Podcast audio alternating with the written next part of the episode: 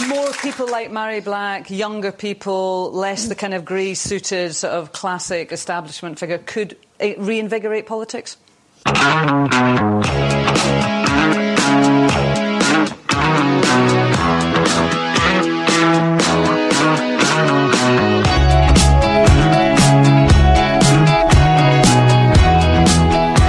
Hello and welcome to episode 31 of Blethered. I'm Sean McDonald and my guest is Mhairi Black MP.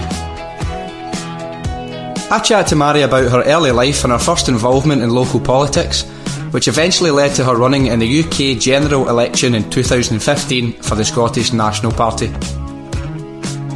At just 20 years old, Mhairi defeated Labour Shadow Foreign Secretary Douglas Alexander in the battle for Paisley and Renfrewshire South in 2015. It didn't take her long to make an impact in the House of Commons. Her emphatic and resounding maiden speech instantly went viral and became a focal point of discussion on the usual political programmes, but also crossed over into the mainstream culture and awareness. When the Loose Women panel are talking about you, you've certainly made a splash. We talk about the old boys club culture that exists within the House of Commons, and I don't hesitate to give my opinion on the conduct and behaviour of elected representatives when debating national matters. They make me ill, and I'm not one to ever hold back in putting my point across. You'll certainly hear that when this subject comes up. There's an antiquated culture and environment within UK government that exists and is maintained for a very obvious purpose to make the upper class feel perfectly at home and for it to seem alien and strange to all outsiders. We take a wee look at that as well.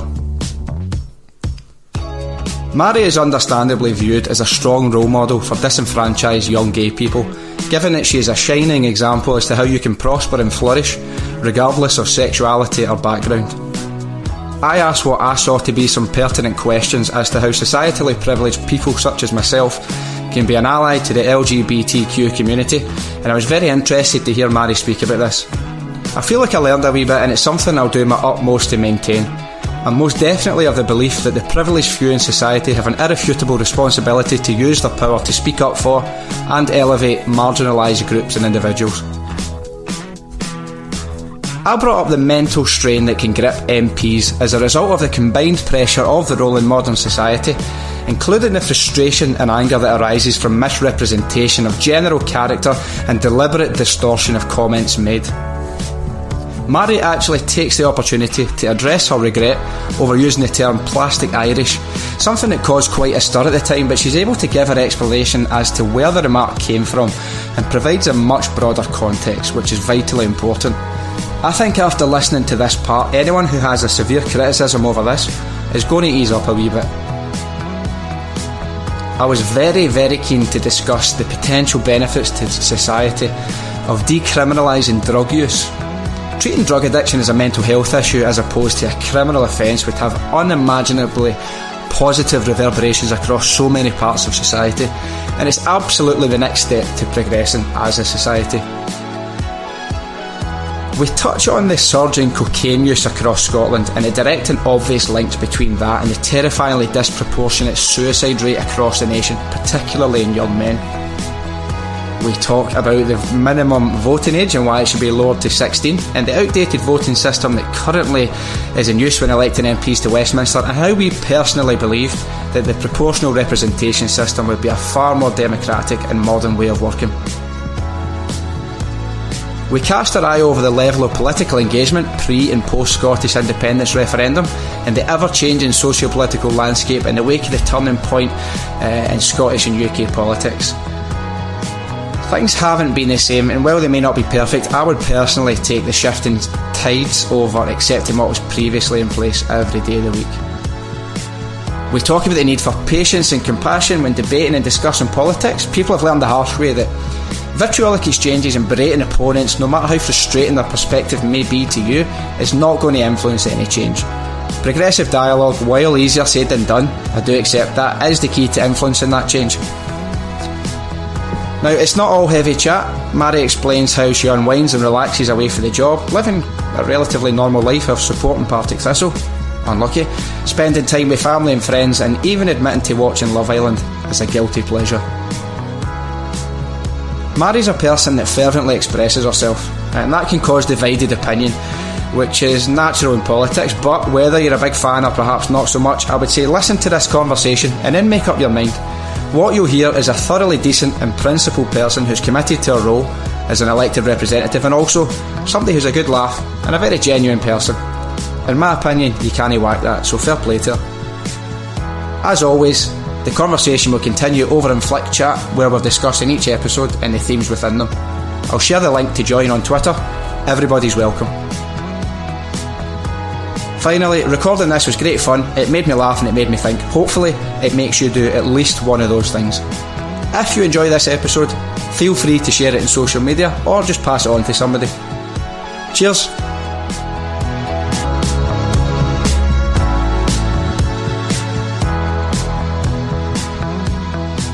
So today in the studio we've got one of Scotland's fastest rising stars.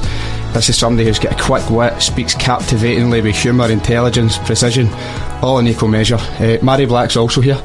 How you doing? I'm good, how are you? I was going to say you've not met me if that's my. I just I always try to act a wider just to make it right into it. Uh, thanks for joining. no, cheers for having us. So you had a bit of a mad rush to get up here for London last night. Aye, last night was a bit mental. What was the you were voting on something? What was it? I were voting on uh, it was gay marriage and abortion rights in Northern Ireland, Mm-hmm. but it was kind of contentious because, of course, I'm not from Northern Ireland. Thing. Uh, but I suppose my thinking was Northern Ireland's not had a government for three years and they don't look as though they're getting any closer to having one. So whilst I know that there's women currently suffering, if I can do something to help that, then I'll do it. Absolutely.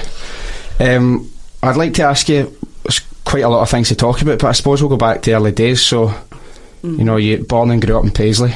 Mm-hmm. What was early life like for you? Well, to be honest, because my house is right in the edge of uh, Paisley, so I actually most of my time was spent in Cardonald. Right, okay. uh, mostly because I went to school in Glasgow and Right. stuff like that. Um, so I, I was always kind of one foot in each camp almost.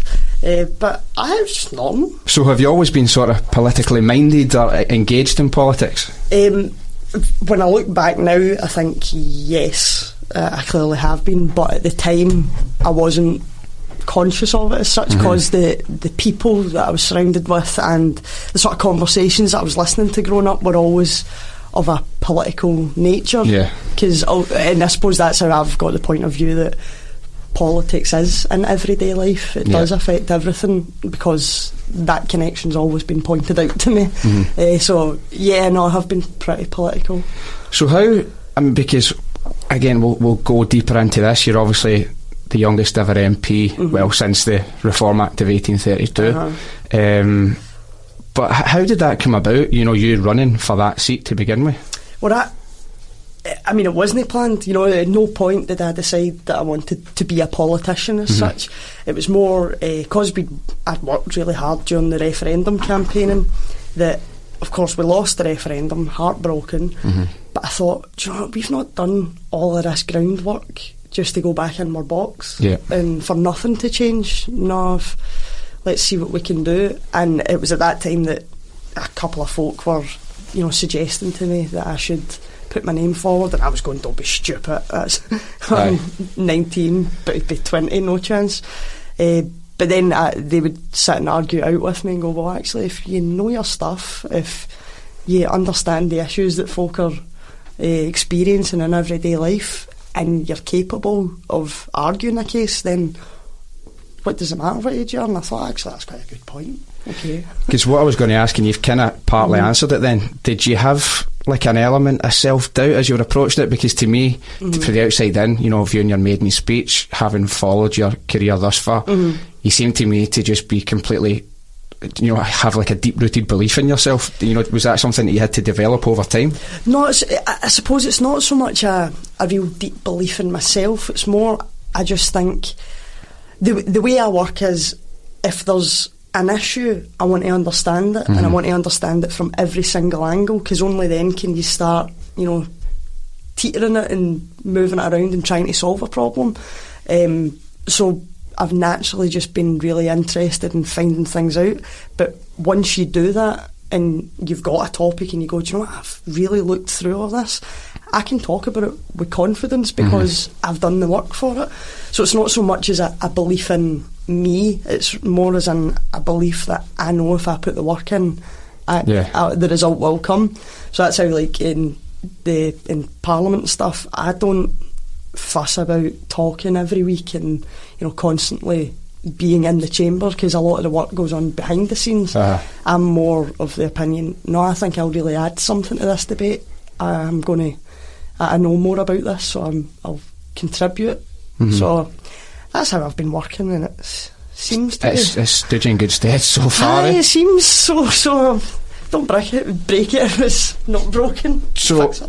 It, right, so 20 years old, uh-huh. 20, uh, 20 years and 237 days old, you became the youngest ever MP in modern times anyway. Uh-huh. Mean, for comparison and context, when I was 20, mm-hmm. I was getting pissed in Kelvingrove with my pals right in the summer. So uh, to, to try and picture myself at 20 to be to be working yeah. as an MP, to be standing up in the House of Commons, and to everything else that comes with the job, mm-hmm. I really can't fathom it. I can't imagine it. I mean, how do you how do you prepare yourself for that, or is it, is it something you just grow into? I know we've kind of touched on that, but is it something that just as time goes, you just kind of grow into the role, or do you yeah, have to? it's, it's more. I suppose because politics is constantly shifting mm-hmm. and it, it's constantly moving, and like that, circumstances can can change. Because, for, for, instance, if you asked me two years ago, you're going to vote in Northern Ireland, I'd say no chance. Aye. But the politics has changed, so you have to take things as they come. Um, so in that sense, yes, it is something that you kind of grow into. But for me, I where I get the confidence in myself is because I seem to have a system that works for me, mm-hmm. where I, I, go and I do my homework, find stuff out, and figure out what I think. Um, and if you can keep doing that, even though the politics is changing, and stay self aware and make sure you're still actually connected to the real world, then I, I think most folk would do alright, I thought. See, a question I never hear people asking mm-hmm. politicians or MPs is why? You know, why do you mm-hmm. do it? Why do you continue to do it? Because obviously your reasons for starting and your reasons yeah. for continuing could change. Would you say it's then just that because you know you've you you sort of deeply value your beliefs or you know what you're kind of fighting for? It's well, I I totally. I mean, you've got to know what you stand for, otherwise you shouldn't stand for Parliament. Mm-hmm. You know, I remember one person asking me, eh, "I'm I'm looking." to get involved in politics. And I was just wondering, uh, what party do you think I should join? And I was like, Jesus, do not get involved in politics if you don't even know that. Um, so, yeah, no, it, it, it, does. For me, it comes down to because I don't want to be doing this job forever. Mm-hmm. If I'm 50 and still in this, uh, you know, I, it probably will be quite depressing. I think that you should only be in politics so long as you think you're adding something or you're actually doing something. And at this moment in time, every constituent that comes to us, we work tooth and nail to try and get it sorted. Mm-hmm. Um, and with that, in big debates and things, I think I do articulate things and, um, you know, contribute things that have been missing for quite some time. But I've eventually I'll get older, so uh, the new generation should come Aye, in. Um, so I'm only ever going to be in politics so long as I feel that I'm actually adding something to it. Because um, if you start then just seeing it as a cushy job, you're the problem. While we're on that subject to cushy jobs, mm-hmm. and you know jobs for the boys. So mm-hmm. in 2016, you spoke to Owen Jones in an interview, yeah. and you said you felt that Westminster was an old boys' club and excluded from reality. Now, three years later, mm-hmm. as tentatively moves into more enlightened territory, mm-hmm. do you do you see any changes in that fabric of the House of Commons, no. or is it very much the same? Exactly the same. Do you think it'll ever change? No. Neither do I. No. I'm glad we agree. sorted. I think we agree quite a lot of things. You know, we'll probably find over the course of this chat. no, it's, it definitely is still. You know, it, it is designed as it is a private club that masquerades as a parliament. Yeah. Because once you're in it, it's it's a world unto itself, and you know that you could make arguments for you know the the hours and yeah. you know how dysfunctional it can be at times. Of course, politics can be, but fundamentally, this is a place that doesn't even have a rule book. Mm-hmm. The book it does have is years old, and it's all down to the perspective of the speaker. So it's potluck who the speaker is. Aye. So uh, I do. It's totally designed to keep power in there, Yeah. and no matter what kind of avenue you've got as an opposition MP, whether it's a private member's bill, whether it's questions, whether it's amendments on bills, y- you don't change anything. It's impossible. They've got the numbers. Aye, I feel like uh, we've heard it said loads of times, and I think it's pretty much accepted fact that it's Mm-hmm. designed, or the way it is, is also the way the interiors of you know your private schools, your Oh, sort of elite schools, look, and it's so that these people are very comfortable within that, environment. I completely see how folk just Aye. slot in, Aye. no bother, because it is. It's, it's I like shit walking myself. about. Well, see, I, I was talking in Eton about. I think it was three years ago. I mean, I was walking through Eton. I swear to God, they had the same pictures as Aye. Westminster, the same sort of wooden panels, everything.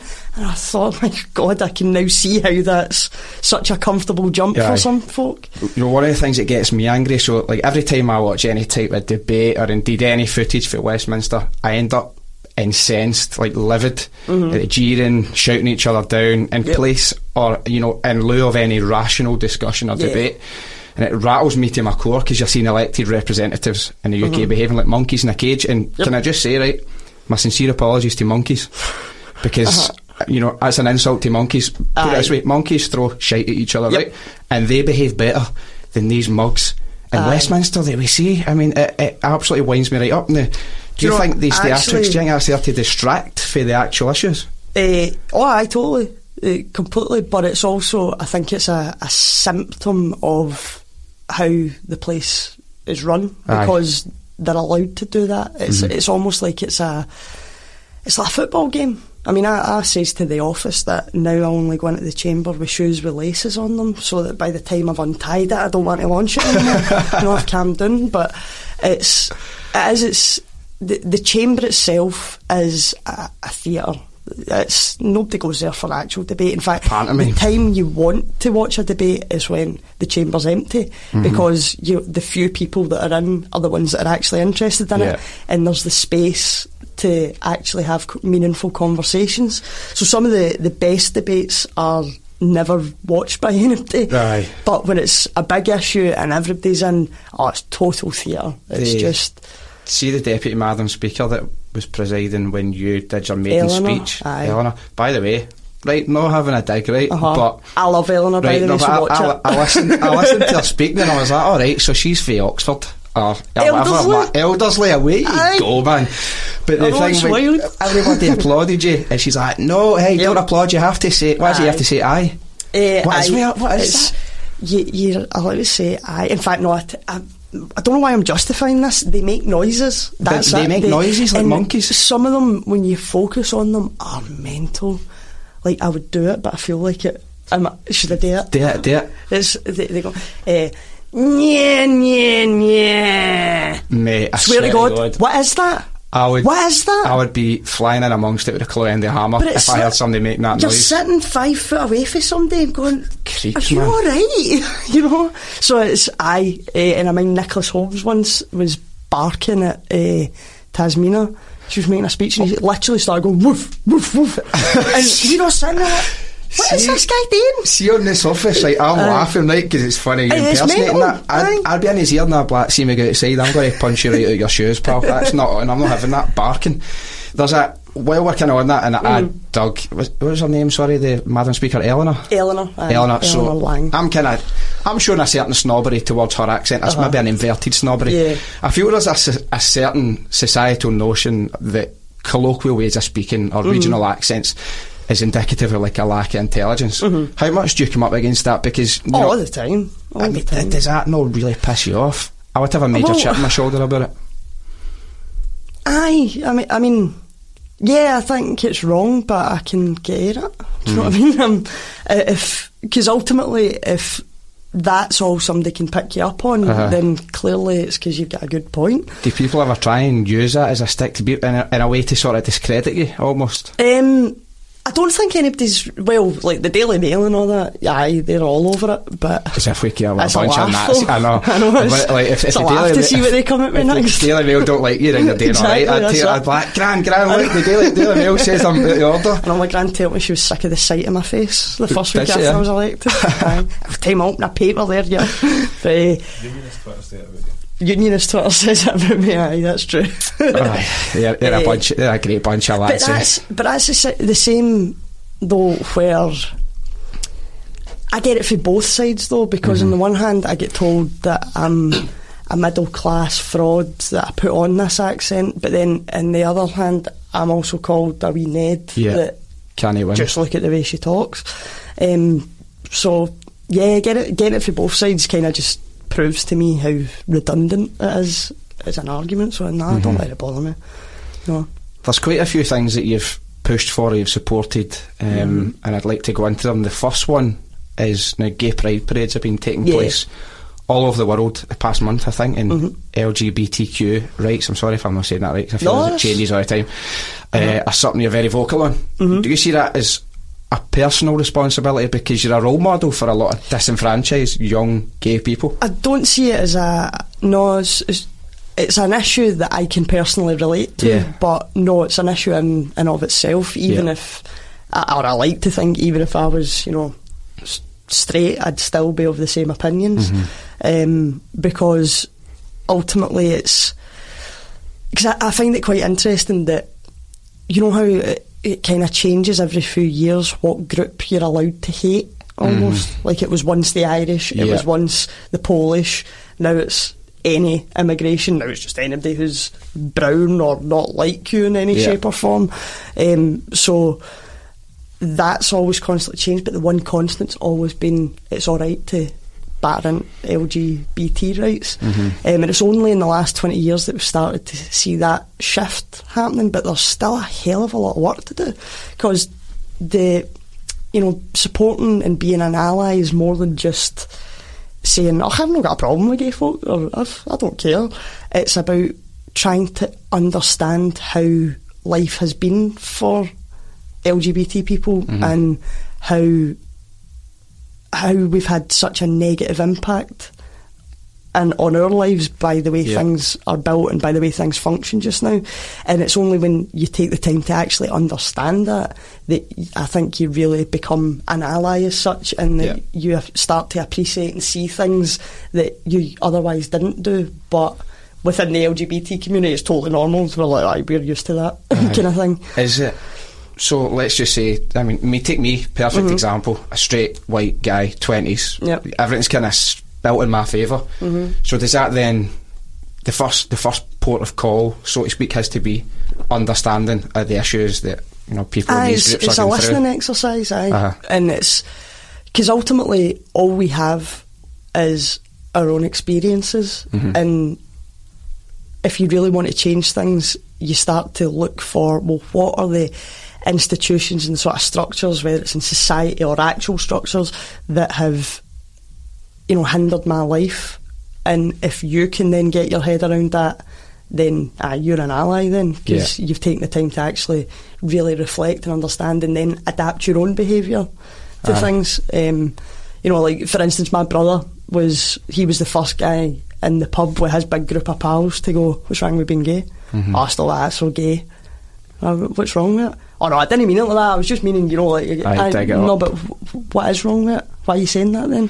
So it, that's what it is. It's about actually challenging things that were once considered normal, and that's why it's hard. I had this a similar conversation. We interviewed a comedian, Susie McCabe, Uh-huh. and uh, we were talking about it. And we said, like, as a wee guy, I would say that, you know, as Mm. a wee a wee boy in a playground, I'd be like, that's pure gay. I used to say it Aye, in school. and it, I think it's, it's something that's kind of ingrained in the social consciousness and sort of unconsciously, you know, using it. Mm-hmm. Well, and you kind of realise that's that, like, exactly it. Because see now, I don't give it. I'll hold Mm-hmm. my hands up. Maybe there could be once or twice, and I'll say to my pal, but I kind of immediately it's then jarring to Mm-hmm. It doesn't feel right, Aye, I'm like, wait a minute, that's But that's, not the thing. right. The only reason that you've got to that point where you're actually stopping and going, wait, that didn't feel right, Mm-hmm. is because there have been people like my brother for the last Uh-huh. 10 years who've been sticking up for the likes of me Aye. Mm-hmm. by going, no, what is wrong with being gay? Explain it. And, and that's, that's what you need because ultimately, if if you're in a if- put it this way, right? If you're LGBT plus, you can find yourself in a weak situation. You're the weak one. You're the vulnerable one. Mm-hmm. You're the one with no power.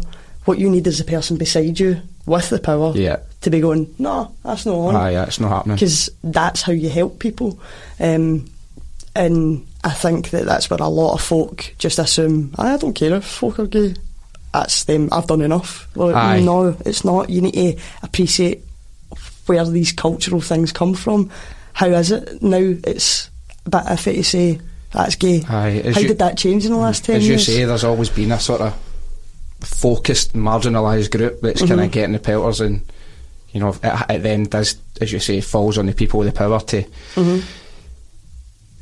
I don't want to say hold out a helping hand, maybe a, a, shoulder to shoulder, shall we Aye, say? it's more just Aye. standing beside somebody. Solidarity. That's not on. Don't be a prick. That- That's kind of how I would I would sort of frame it. Um, the another kind of thing I wanted to touch on, and Mm-hmm. the answer to this might be no, but you've gone for relative ex- obscurity at Ah. the time to intense scrutiny, and that's sort of accompanied by the immense pressure of the job, travelling, Mm-hmm. Yep. you know, the physical expenditure, you know, responsibility on your shoulders. Does it ever become a strain for you mentally? Aye, yes. I had Paul, no, Paul Sweeney, MP for Mm-hmm. Glasgow North East. I had him in the studio a while back, and he said he struggled to a degree when he first started because it was just this onslaught. Oh, of, aye. Um, yeah, no, it's an awful experience. it's truly awful. Because it's also, you find yourself in the situation where, because of, you know, one sentence or something somebody else has said, Mm-hmm. there's this entire big story and picture painted of you, and you're sitting there like, that. That's not even remotely Yeah. true, you know, and that's what I felt at the very start. Where you know the Daily Mail did have me as just this wee Ned that was, you know, how the hell did she get there? Let's this will be funny watching her fuck it up here, but We smash it right at the well, well, that's where I was. I thought, let's not pay attention to any of that Uh-huh. stuff and just do the job you were here to do. Um, but no, that does start to wear you down because it also impacts how other people approach you, Mm-hmm. and that's like in the very early days. I had to have quite a few very stern conversations with lots of people, just being, "Don't talk to me like that. Who do you think you're no?" Mm-hmm. Aye. you can speak, you know, and suddenly folk go, oh my god, right, okay, you're not what I thought you were. Mm-hmm. Um, so that's a process, but eventually it's sort of calmed down. But ultimately, yeah, it's you're constantly got a spotlight on you, and it's it's one of the few jobs where people immediately dislike you before they know anything about Mm-hmm. Aye. you. Um, which is a, a you're starting off in the back foot already. They're going to categorise you instantly Yeah. in your political allegiances. You mentioned there about a frustration about being painted and Yeah. portrayed in a certain way. So I suppose that would then lead me on to the next point about we've all got a digital footprint. You know, you've said some right. I listen. Some of the things that we've all we've all thinking I've had a few stoters. Aye. So, I mean, first of all, we're, I'm sure we're in complete agreement that we can't always hold things against people for things they said years ago. You said maths was shite and nuns Yeah. were creepy, I think, and that, I think that's very funny. there's, uh, you know, there's been other comments or other things that could be said which could be misinterpreted or Yeah. blown up in another way. So, the one I wanted to bring up was the, the plastic paddies comment. Now, I'll let you explain how that came about and then what the backlash was and Well, first of all, this is exactly what I'm talking about. You've said there the plastic paddy comment. I've never said plastic paddy. What I said was plastic Irish, Right. and that's something that, when I reflect on it now, it's it's not a, a term that I, I would use again. Yeah. Um, and to be honest, I think it more came from a, a place of anger, but in no shape or form was I talking about, you know, the Scottish Irish community whatsoever. What I was talking about was these folk who were sending me the vilest stuff Yeah. and making these big assumptions when I'm as Irish as they are.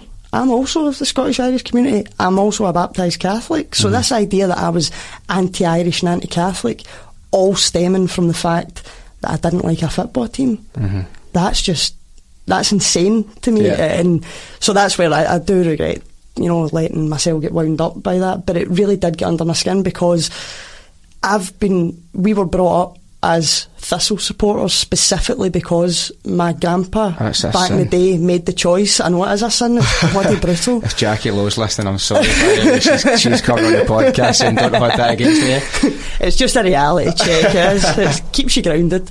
But like that, we we were deliberately brought up um, to stay away from all that crap because we like football and that's it. Um, so for folk to suddenly, like I say, jump to assuming I'm anti-Catholic and anti-Irish, I was complaining about Celtic fans ripping seats out of Firhill. You know, Aye. I awarded it like an immature teenager, but I was raging. Aye, do you know what? That that honesty is what I think people really Uh, so- really like and appreciate in you. And Uh, that's that's something where I've I've had to learn, and it's it is always a learning process um, about you know appreciating how sometimes you can say things that you know can cause offence, and that is genuine. So Mm-hmm. that's by no means was I you know referring to Scottish Irish heritage or anything, but I just find that my heritage is not diminished or defined by what football team I support. Mhm. You know, so, so for it me it be. was it was just so alien. I thought I cannot be bothered with that, Uh-huh. um, or even entertaining it because it's so far for the truth. So, by the way, my apologies for saying calling it the plastic paddies comment. I feel terrible about that, but I think that's how No, things it- then become they blow up. it grew from me not liking Celtic to Mm-hmm. me being anti-Irish and anti-immigration to then me being anti-Catholic Yeah. to then you know being a this raging big bigot. I would say, you know, sometimes things just ain't that deep. You know, a comment can be made and there isn't that that Aye. sort of deep meaning behind it. That was because I, I was talking about football. so, the, you know. do you ever get? Do you ever go to Firhill? Do you get to I've go got a season ticket. Have you? Aye. I've, I've t- I had a season ticket for about, Christ, that's nearly 10 years now. Do you, will you get back up the road to London like when you're away down? Yeah, I I make a point of coming back up the road every week. Right. So I, usually I, I fly down a Monday, back up a Wednesday or a Thursday, depending on what's happening. Mm-hmm. Um, so I know I have to try and make the games. Do the, the away games are harder, but Do you have? I, I like going to my uh, uncle's a kit man at Thistle. is he? Aye. I've probably met him. We all know each other. Aye. yeah, so I go and my mate, my, my one of my good pals, Christie Aye. Elliott, but he, so he's just left. He's oh just, no, do you know Christie? Aye, aye. It was in Ibiza with Christie, and uh, oh, brilliant. I wonder if he, he'll be listening. He signed a top for me. Did he? Aye. If you want it signed, I've I'll it. I'll I've sort you. it the, As if you house. can't get hold of it yourself. I'll, I'll, I'll speak to a couple of people. I know, but it was it was good to help me do that. I'm sad to see him go. I know. I'm I'm quite pleased he's away to Carlisle because it means I get to go to other. Ah, I of get to and course, see him aye. down south Get and all that, and I'm like, what's that? You're playing near Manchester? I I'm sure his wife will love that if I'm trying to take him away for nights out. So when you're in London, Mm-hmm. where do you stay? Have you got a flat down there? I have got a flat just kind of in the, the north end it because I, Right. wa- I wanted to be an underground journey away from Right, the okay. place so that it's so I can feel like I'm leaving. You know what I mean? Yeah, yeah, yeah. Eh, because like if you fall out at eleven o'clock at night once you're done, it is convenient to have a ten minute walk to your flat, but you're still in the centre of Whitehall and everything. That Suffocate. just for me, I was like, no, I need to go out and find a of normality if that's possible in London. Do you ever get that normality? Like, I know you're saying you come back up the road. Do you ever hang about? Do you ever get to go and Mm-hmm. Oh no, up the road I'm absolutely fine. Aye, cause, cause I've still like the I'm still pals with all the same folk that I was pals with. Um, still drink the same places I drank. Still go to dancing if I can. Still still the same person? aye, but it's you. I do it when I have time to do it. If you know what I mean, it's your life doesn't stop just because you get a job. Aye. Um, but th- you also have to be realistic about it though, and realise that you need to be careful because like that, a Daily Mail journalist could be there and turn anything into Aye. a big story over nothing. Like you say, having to watch what you're doing. I mean, have you had any sort of run-ins or any? Like, say you're out on a night out. Aye. Do you know? Do you have to have people around you? Were people friendly? What's it like? Um, no, mo- most folk are brand new with me. Uh, on the whole, I have had a few, you know, encounters, but Mm-hmm. easily dealt with because you you deal with drunken tubes the same way you always have. Kind of, Aye, aye, like- aye. I've always known how to do that, so it's it's no different now. Um, and I think sometimes that gives folk a fright when they come up and they start trying to give me a hard time, and I'll say, "Well, I'm out with my family now. Uh, I think you can write me an email." Aye, a- no, but I pay your wages. Well, no, you don't. I, I always just say, "Where'd you stay?" Nah, you're not my patch. That's, so it, it's, but I know you very few and far between that Aye, happens. every, people are all talking. They? It's more on more online. Aye, it's, aye, it's more online exactly. Um, so not in person, most folk are fine. It can get sometimes it can get a wee bit too much. Mm-hmm. You know, you can suddenly have a queue forming, and it's like, well, People probably see as this abstract thing. You know, the- l- less as a person, but just that's Mhairi who we see on TV. Probably most times in the House of Commons or Mm-hmm. in a sort of professional setting. So they're maybe seeing you. They would either be be taken aback by the fact that you're a very normal person, or they would otherwise see you as again, as I say, this abstract thing. Aye. I don't know. I just get some weird looks. but do you know what I mean? Like when I'm out, I'm not paying attention to that. Ah, I'm out don't to have a laugh. So it's it's only if something, you know, becomes a situation that it, Mm-hmm.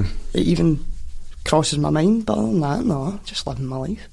Quite right. And at Firhill, there's never any. There's nobody there- there's nobody there. We're all too busy licking our own wounds to inflict others. Uh, society wise, something I've Mm-hmm. discussed. I had, so I had somebody on the show who was previously a youth worker um, at like sort of secure unit for children. Went Mm-hmm. on to no, sorry, he started off as a police officer in the community. Was working there in the secure unit, and he's now a prison officer. Mm-hmm. And we discussed the cycle of addiction in line Mm-hmm. with offending, and we kind of got onto the conversation of not viewing drug addiction as um, a crime, Aye. but looking at it as it's a you know, health as a issue. health issue. Yeah. Now, in January 2018, you're Mm-hmm. a signatory for Safer Drugs Consumption Facility pilot scheme in Glasgow. Yeah. I mean, tell me what, what you think about that because it's something that I feel I've seen a few newspapers, a couple of other MPs really pushing that agenda, and I think it would benefit It's- everybody. It's one of these things where, like that, you want to pull your hair out, particularly in Westminster, because anybody who has really done the research into this mm-hmm. and has looked at this can see that this is the best option. This will help save people hmm. because the one of the one of the big problems with drugs as well is that because we're treating it as a crime, we have no idea the scale of it, really, hmm. because it's const- people are constantly trying to hide it. Um, so that's where you end up, or folk end up in these vicious cycles where they become addicted and they can't tell anybody about it. So Aye. they end up being forced into living this almost secret life to be able to, you know, fund their life. So it's it's pretty it's it's a grim situation. So to have a safe place where people can come, because do you know what they're going to do it anyway. At least if they've got somewhere where they can come free of judgment, where they know you're getting clean stuff and you're going to get somebody there who can help. Mm-hmm. Now, if you're not ready to be, because remember, recovery is a process as well. Aye. It's appreciating that you know, it ties in with mental health so much as well. So it's quite often it's things you can't see that are needing fixed. Yeah. And that's where you unfortunately do need to have the patience and the time to work with someone. So that's the best play, way to do that is to be able to provide a safe space for them Definitely. to fight their battle.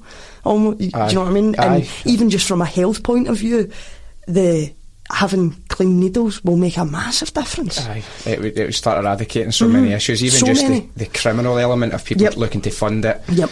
Um, I would also like to, uh, and I suppose this is quite um, a blasé way of saying this, but I'd like to get it right up drug dealers because the misery that they're causing Exactly. is just an absolute. Uh, For me, that's the the biggest argument for legalising drugs Mm-hmm. overall is not only de- or decriminalising certainly because you start to learn the scope Yeah. of it.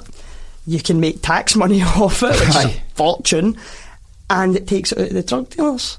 That, because the only reason they're in control of this stuff and creating these these situations where incredibly vulnerable people are uh, feel forced into behaving horribly, um, they thrive off that. So if you take them out of the situation and actually put in something where real help can be found and where they won't be exploited, then that's how you start to tackle the problem.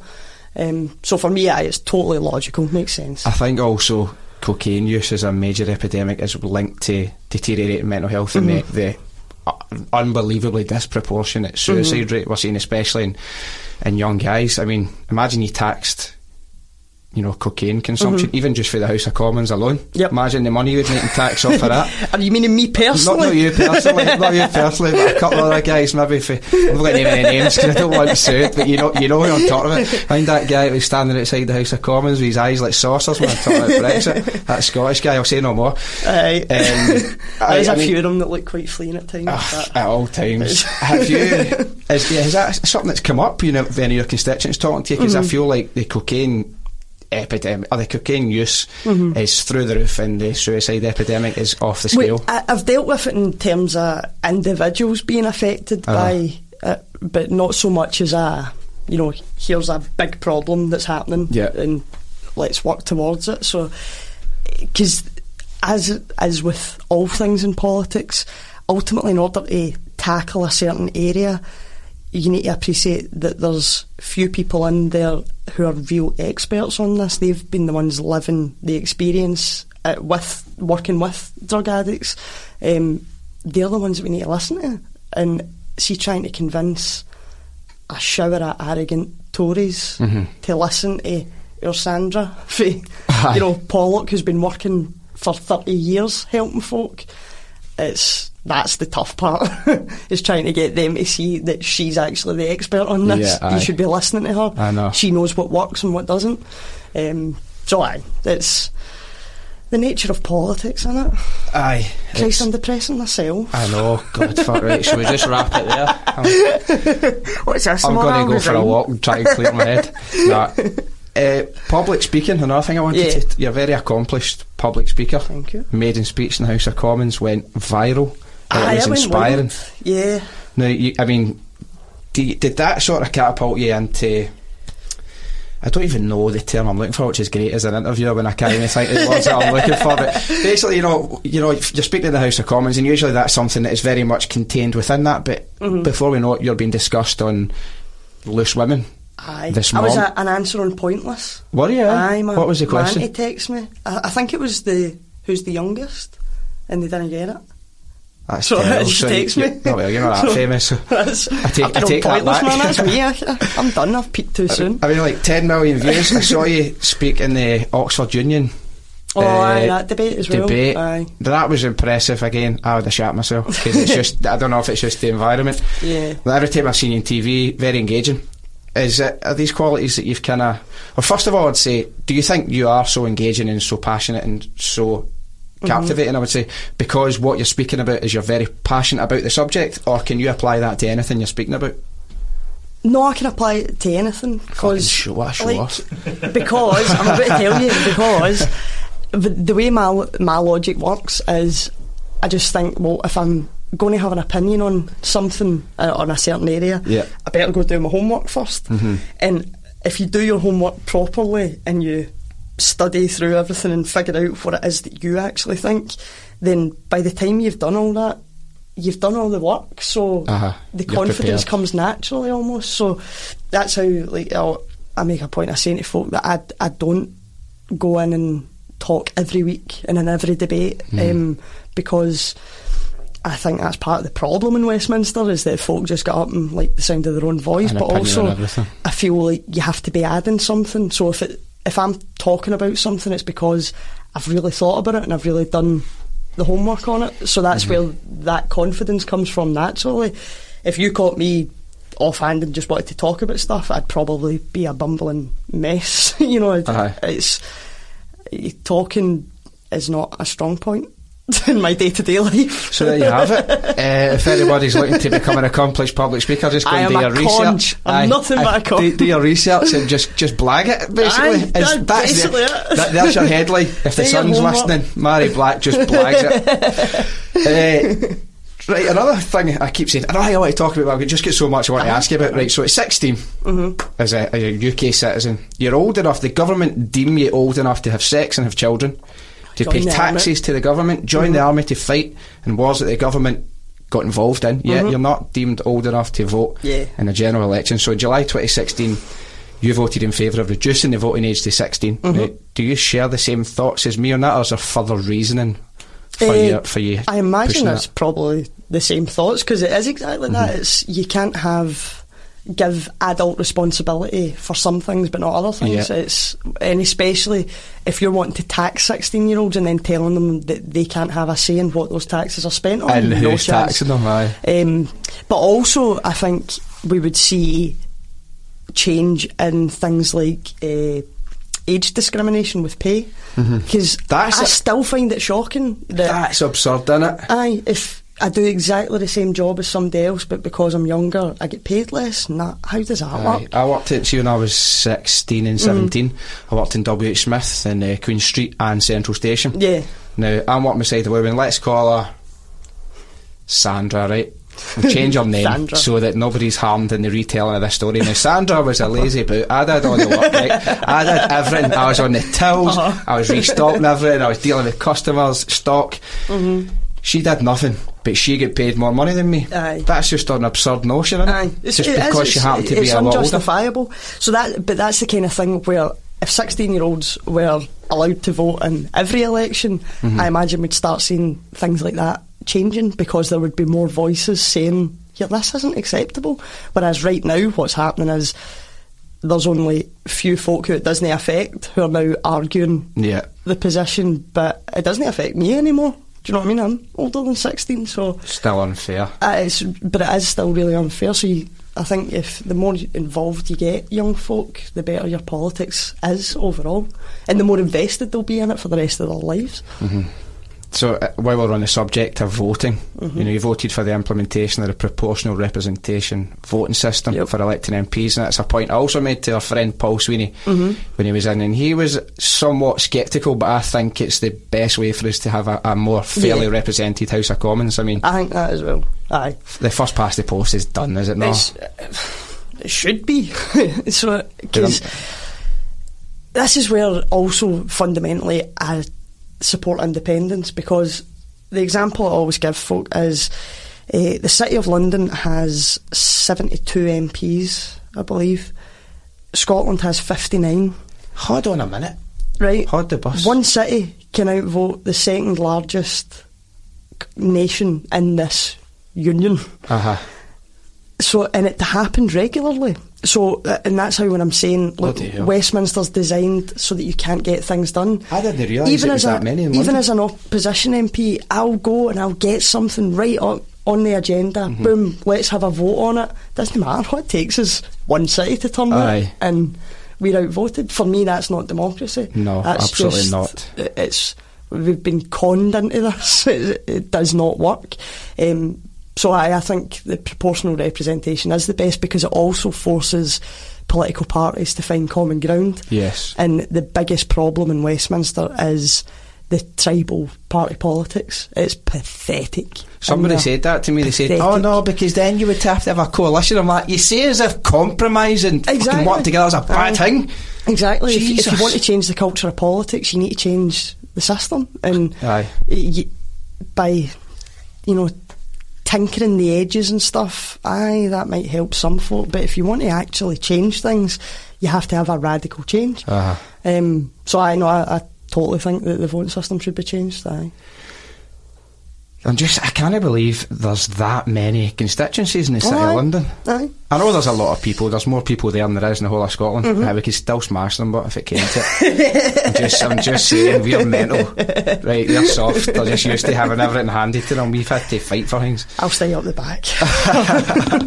I'll kind of be round about the middle, like kidding on. Like, remember? Well, I say, do you remember? As if ah, you were always up gang fighting. I wasn't, but you're aware of what it was. They Yeah. just running, kind of chase each other. I'd be like at the back pretending to be all, fighting. we've all seen somebody with a machete in their joggies at some point in Glasgow.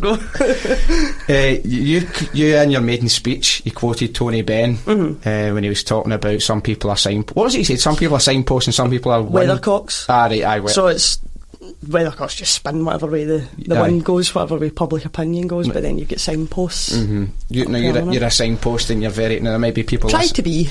There will be people listening to this who will be anti-Scottish independence, Mm-hmm. and that's fine. Um, that's all part of the debate. But Yep. we're here to speak to you, so I'm going to say at this point, I'm not going to apologise for No. coming into the Yeah. Mm-hmm. debate. You know, when I spoke to Paul Sweeney, he was anti-independence. Yep. That's fine. Um, sorry, did you hear that? Sorry, Paul. um, So we're going to talk that now. Do, do you see that coming for us as a nation? Um, oh God, aye. It, I think it's an inevitable, but how we get there is Mm-hmm. the big question. Um, my worst fear has always been that eventually there will come a point where it's actually Westminster that go, "No, we're cutting you off now. You're Ah. of no use to us anymore." Yeah. Because I, I remember saying that in 2014, where you know folk were obviously going to vote no, and I was saying, look, if you think Scotland was genuinely an economic drain, if we were genuinely being subsidised by England, Aye. do you think the Tories would keep us? Aye, a- they won't even pay for a spare bedroom. Aye. They won't let folk have, you know, so many things, and yet you're trying to tell me that all out the goodness of their heart they're going to sustain Aye. an entire. No, does- it's because so. we're of value, and that's the one fact that they constantly try to hide from us, um, and constantly try to put down, and that's where I can I find it quite depressing because of course I respect that folk arrive at different decisions, but for me, their decision though isn't logical. Mhm. That's I can't figure out the logic behind it because no matter what angle I come at it from, I go no, but I want to be in charge of my own country. I want to be able to know that when I vote, it actually does mean something rather than it being sending somebody down to Westminster just to be outvoted every single time.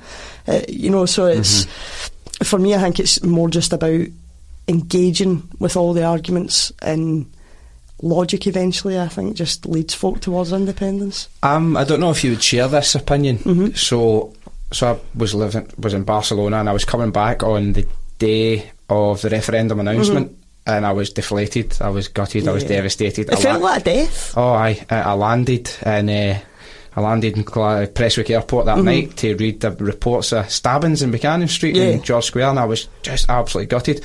But then I sort of had this notion. So it was fifty-five against forty-five mm. percent. And I kind of started thinking, what if we'd won it 52% against 48 and it was, you know, right down the mm-hmm. middle? And let's just say, in times of economic uncertainty globally, Yeah. uh, and also in terms of, you know, culturally, socio politically, mm-hmm. across, across, across mm-hmm. the planet, Yeah. things are very unstable. And I thought to myself, right, what would have been the worst outcome if things didn't go our way? It would have been a fractured nation. We would have been sort of mm-hmm. pulling in two different directions. And I sort of had a wee bit of, I don't want to say a premonition because everybody predicted mm-hmm. it, but I thought, right, Tories for another five years minimum, and it's going to mm-hmm. be a lot more. The possibility of Brexit, dismantling the NHS, absolutely attacking the welfare state, all these things. Boris thought, Johnson as Prime Minister. Oh my God Almighty! I, I would rather put a Labrador in a Had you Superman said- costume in Downing Street Had than you him. said all of those things you've just listed to somebody in 2014, they'd go, "Don't be stupid." Don't be stupid. And I remember And yet here thinking, we are. aye, I remember thinking, this maybe we need to go through this absolute hellish Mm-hmm. time to convince people or to show them look there is an alternative. I mean, if that is the case, then that's pretty depressing. You've got to hurt folk before they can realise. I know, it you know, is, no, it is. because I'm.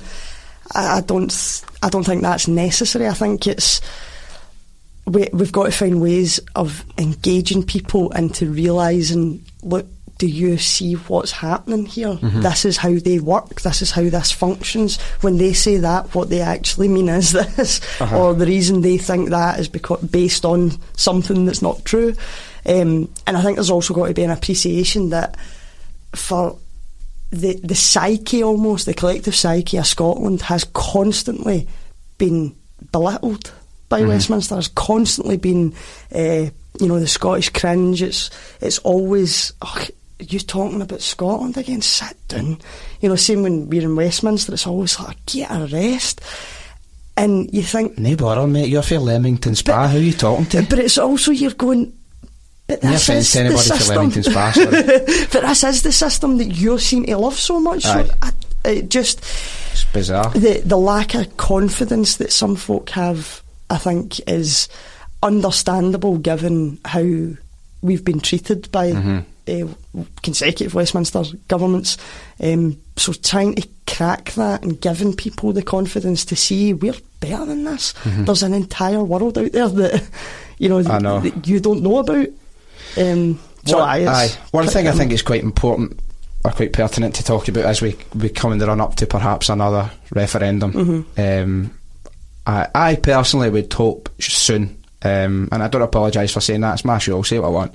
um, and I'm, I'm open to rational debate and all that. Right? I'm not. This isn't the BBC, right? This is Right. Sean McDonald. but there's there's a.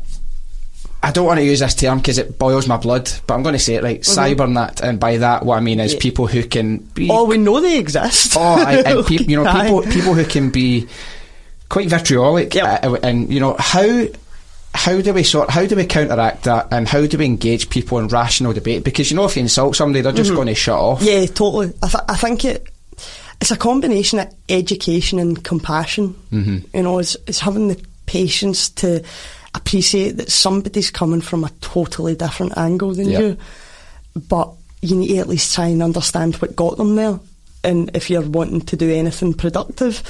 And I think that also by because also educating yourself isn't like an end event. You don't arrive. It's a process that you have to do your entire life. Um, and I think a lot of folk don't do that, and then just go online and think and start typing away without really reflecting on things. Um, I know I did. Yeah. Christ, some of the things I wish I hadn't said. No, online. me too. Me too. Do you know what I mean? So You learn as you go. I. It was five years ago. So there's so I can't believe it. Don't say that. Um, but I there's there's so many different factors, but fundamentally it's just got to be like, be a bit compassionate. Mm-hmm. Make sure you're informed if you're going to be talking about something, because as well the the amount of fake stories that can spread, Yeah. both in unionist Twitter and within the Yes side, Yeah. is scary. It- it- and it, I know it's a problem that's happening all over the world right now. what I would I would personally hope for a more progressive dialogue. Yeah, um, com- you know, I conversation. mean. Aye. Separate politics from the personal side. Um, it's easy. It's easier said than done because we all get hit up. but you also need to always appreciate that it is personal. You know, it, it's a it's a fine balance to be Aye, struck. mhm. You, you know what I mean? Because, Yeah. for instance, uh, if you're talking about gay rights or LGBT rights, Mm-hmm. that does that has a personal impact on me. So That's very I'm, true. I'm going to be emotional about that, but Did at the same time, that's then on me to keep a lid on that and try and be objective. So you know, so it's got to work on both sides, where folk have got to be understanding and Did a lot of the Tories not abstain last night from the, the vote in the Northern Ireland vote? Uh, I quite a few folk abstained. So these, how can the, you know these people? I saw Boris Johnson uh, tweeting about Pride, and some I won't Mm-hmm. Yeah. repeat the, some of the things I, I saw Aye. quoted. Oh, even Kay Burley.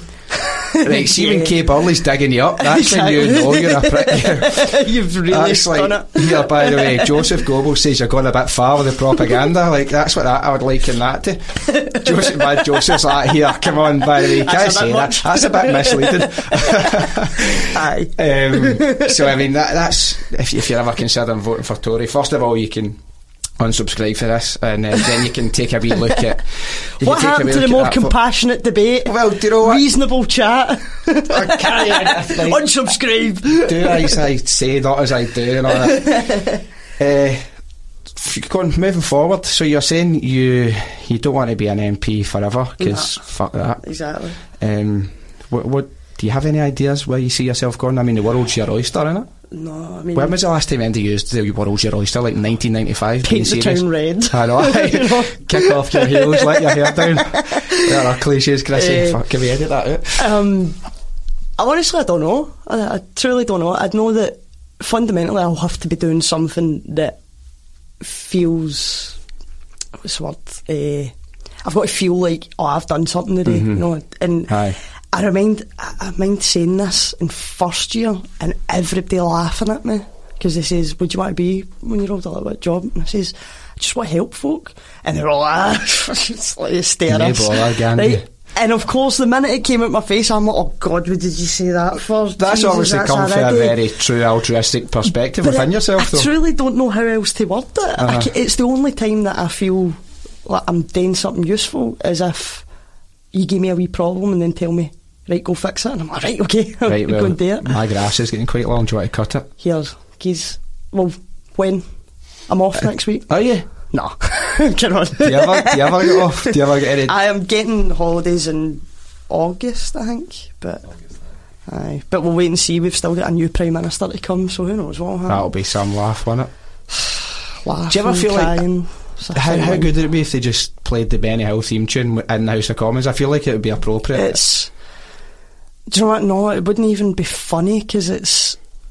It, it's so bad in there now. It's like beyond a joke mm-hmm. almost, and especially when you've got truly a, a dangerous, dangerous, unprincipled liar going to be Prime Minister. A guy who's said the most racist, homophobic, bigoted crap that have has fallen out the face of a politician Even his own sister was digging him up for being a liar the other and day. he's and there he is. He's just going to be anointed prime minister, and none of us get a say in it. And we didn't vote for them. Better together.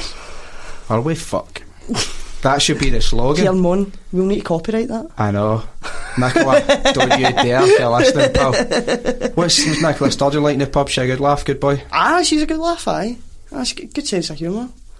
Quite witty. Do you ever see yourself running as an, uh, becoming an MSP? Or are you, you're in the big league, you're in the House of Commons? No, I mean, see, I just think whatever I do, I'll need to have a purpose to it. Yeah. So if the situation were to arise where I think actually that's a good opportunity to really get something done, then aye. But uh, at this moment in time, no. No Away from work, apart from apart from going to see Thistle, Mm-hmm. Going out for a couple of drinks. What do you, you know, what do you do to chill out? Because you must, it must be quite hard to switch off. Yeah, they chill it. You'll like this one, right? I'm digging up my own back garden now. Are you? You've got Do you need a hand? You've got stresses with your grass, right? I've not even got grass, so it's just it's like mud on there. And uh, I got a pickaxe to just start getting all the stones up and everything. So I was doing that, and it was the next day after I dug up the hole. I was in uh, a surgery, and it's, it was somebody came in. They didn't have an issue, but they just came in wanting to talk to me, and like that, I was going. I, right, I need to get out of this conversation. My God, would you stop? And then all I could think about was the pickaxe going into the soil. So that I'm going to say that's my hobby. Right, okay. Is that That's you how I stay get lots of stress by smashing your pickaxe Aye, off, that's that's my new technique. off the tough? Nah, Play your PlayStation and that, Mhairi, you know. Just a weirdo with a pickaxe. that's true. I do like playing the PlayStation. Uh, watching I like the it on PlayStation. Do you like the PlayStation? I That's love me the just quoting still PlayStation. game there. I Sorry. know. Have you heard all that rapper music? well, I've heard it. And I like it. I know. What do you play on the PlayStation? Uh, I've got. I've just finished Call of Duty. I've got. Uh, oh, I bought that new one. Uh, Nathan Drake, is it? Don't know. Lane, something like that. It's like an Indiana Jones game, Right. but, but without the hat, and that's pretty cool. And FIFA, I love a game of Yes, FIFA. that's now we're. Aye. See, I, I play FIFA. My wee cousin Thomas always absolutely smashes me at it, which is annoying because see when he was younger, Aye. I'd play him and I'd be like, he was a lot. y- eh, So that's what's what difference is me and Thomas ten years between us. Now if I play him, he just humiliates me. But as a wee guy, Aye. I used to absolutely tank him, and I hadn't noticed it.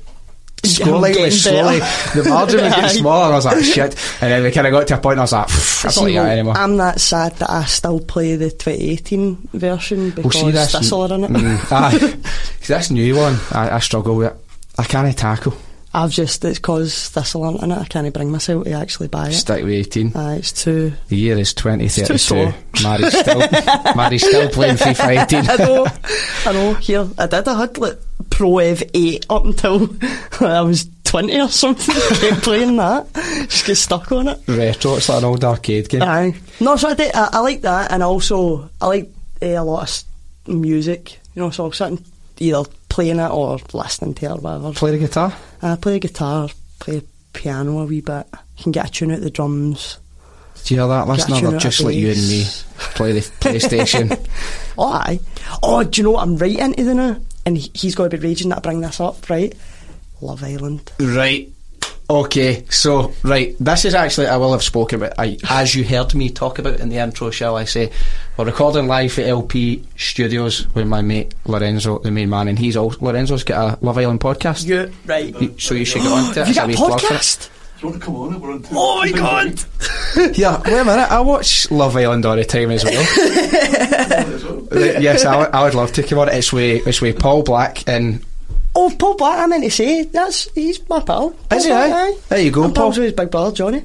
Right. Aye, so the, the Phil's been kicking about with him, so I was listening to his podcast before Right, I aye. came. He's, right, so Paul, Paul's on the Love Island podcast, right? Brilliant. I'll Here's like, never mind voting system, decriminalisation of drugs, you know, the Westminster public speaking, mental health, political participation. Forget all that. Love Island. This is the real chat. Right, who's your favourite? Eh, at this moment in time, it's Ovie. See, do you see he keeps quoting that "Don't be a menace"? to it's it just no matter what he's doing, he's in the He's corner cool. just being sound. He's absolutely cool, Um, but you know, I find it fascinating to watch. partly oh, for loads of different reasons, but see even just watching how heteros get together, it's alien to me. Like, see, because it's all very, very heterosexual and everything, and they all talk about, you know, going up and dance and all their experiences and everything. I'm like, is this what happened? I mean, it's, wow, I can't believe that you, you would put up with that. Oh my god! So it's pure educational for me. some of the, some of the. I, I mean, I, I watch it. Right, I've watched it for for a couple of years, um, and I watch every episode, Uh-huh. and I spend. I've got It's my head. I've, I've got my head in my hands. Right for you, listener who can't see this, I, Uh-huh. I scream at the TV, I shout, I swear, like I go off my nut, and then I'm Uh-huh. like. Well, that was good. I'm looking forward to the morning. Like, See, like, I can I can feel my IQ just falling Aye. after every episode, but you be- can't help it. It's just you get so invested in it. I know. I think you know as well. It's good to switch off and just watch this. Well, that's the thing. TV. I started watching it as my switch off telly, Mm-hmm. and I've ended up obsessed with it, just fascinated by This will this will probably divide people, but Tommy and Molly-Mae, I'm not buying it. Right, That is an act. right. See if you buy any of the relationships as being actual real. Aye. Right, have a word with yourself. The- the eh, last Amy Once talk- they all get out the villa, we'll see what happens. Right, so they've been in it for what? About four weeks, three and a half weeks, and that last Amy saying They're in love. my ex and I was I in know. love, and I'm like, right, like, hello, Carstairs. like we've got somebody for you because you've known this guy four It's weeks. She's talked. It's not been four years, pal. but it must be so intense as well, though. I, I suppose they say like a day's like a and week, it's, but it's still. as well loads it's so fake like clearly Aye. set up and that It's aye. but I suppose we want the drama I just want to see fighting and tears and Barney's and betrayal and deception. Like, that's, give me what I want. I want Producers drama. set it up so they're all fighting. Like, just put in some mad ladies man and some lassie who is Yeah. a man's lady. What do you call that? Somebody who. Is con- I'm going to watch my words here. I wanna see where you go with confident within herself as she should be, because this is an equal and just society, Uh, and and we that is a message that we endorse on this show, as you well have heard. Um, I just want to see fireworks, man. I want to see fighting. I, ju- I just find it more interesting just to watch and there's like Tommy as well at times I, I just I don't know he's, he's so um, like, I don't mean this offensively but he's he comes across as quite simple sometimes but I like it he's just Aye, quite simple value. Aye, I'll just do this I'll do that I, I, like her I'm with her Aye, aye, aye. straightforward Sort of I'll go with that Caveman esque, like, quite. you know, fair play to him. I bet he, he's not got any sort of existential crisis going on in his head, man. His, his head is pure plain of sailing. that we know of Aye. but aye no so it's that's my my guilty pleasure at the minute Magic. Well, we should probably get that sorted next time you're up. Come on the Love Island The podcast. Love Island one. I don't know the if I'd love that then. Jesus, that, I mean that's committing, it That is right. Like there, she's bottled it already. So, at least Love Island, I can change the channel and at least kid myself that I, you didn't watch the full thing. But Typical no. politician. Says she on come on it, she's gone back in her word. Is there anything else? I think we've talked about it quite a lot. Um, I'm not going to hold you too long. Hold you hostage. We will unchain you for the radiator. and get it done. Is there anything else you kind of want to touch on? And do you want to say how, how much you love Um, this show? How much you love me? Whatever you. I mean, not putting words in your mouth. It. It's, it's been it's been an absolute joy, a pleasure, humbling experience. I want to thank God. I want to thank uh, my friends. I want to thank Bill Murray and the Colonel. Yo, Chuck, bust the move, man. I was on my way up here to the studio, you know what I'm saying? And this brother stopped me and asked me, yo, what's up with that brother Chucky D? He swear he nice. I said, yo, the brother don't swear he nice. He knows he's nice, you know what I'm saying? So, Chuck, I got a feeling you turning into a public enemy, man. Now, remember that line you was kicking to me on the way out to LA Lounge in Queens while we was in the car on our way to the shop? Well, yo, right now, kick the bass for them brothers and let them know what goes on. Rolling stones in the rap game, bragging. Lip bigger than Jagger, not sagging. Spell it backwards, I'ma leave it at that. Ain't got nothing to do with rap. Shut the backs, expose those cats who pose as heroes, take advantage of blacks. The government's gangsters, so cut the crap. A war going on, so where y'all at? For power, cause great responsibility. F the police, but who's stopping you from killing me? This ass Disasters, fiascos, are looped by PE. If it's I instead of we believe in TV. Spitting rich adventures as we think about snitches. Watch the masses move as the masses switches. System distant, but barely missed her. My soul is just to save my brothers and sisters. Get up, Just like that. get up, get up,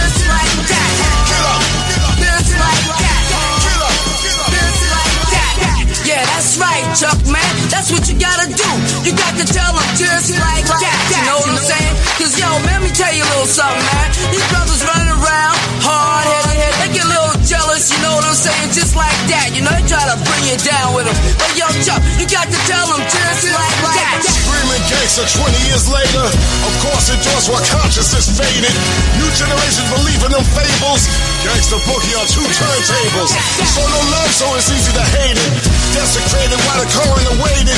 Any given Sunday, so we y'all raided? With slavery lynching and them drugs infiltrated. I'm like that doll Chucky, baby. Keep coming back to live love life like I'm crazy. Keep it moving, rising to the top. Duck fresh, clean living, you don't stop. Revolution means change, don't look at me strange. So I can't repeat what other rappers be saying. If you don't stand for something, you fall for anything. Harder than you think is a beautiful thing. Get up, get up, get up, get up,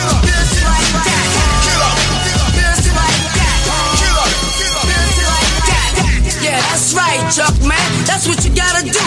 You got to tell them just like that. You know what I'm saying? Cause yo, man, let me tell you a little something, man. These brothers running around, hard headed, they get a little jealous, you know what I'm saying? Just like that. You know, they try to bring you down with them. But yo, Chuck, you got to tell them just like that. So it's time to leave preview so you too can review what we do. 20 years in this business, how you sell soul, she wins.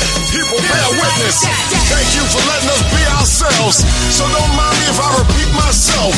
These simple lines be good for your health. To keep them crime rhymes on the shelf.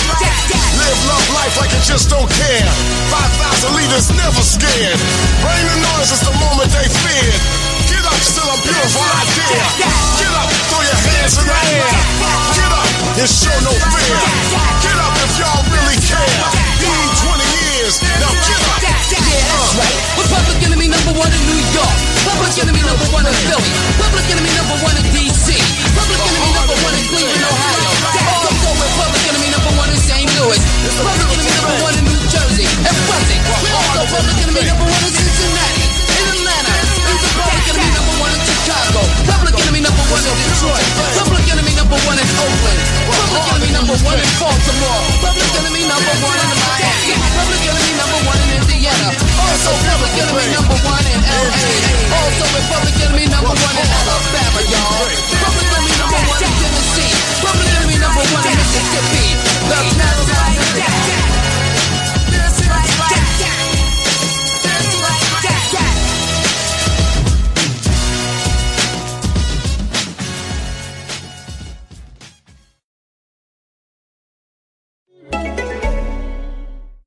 Everyone, I'm Kirby. And I'm Sarah.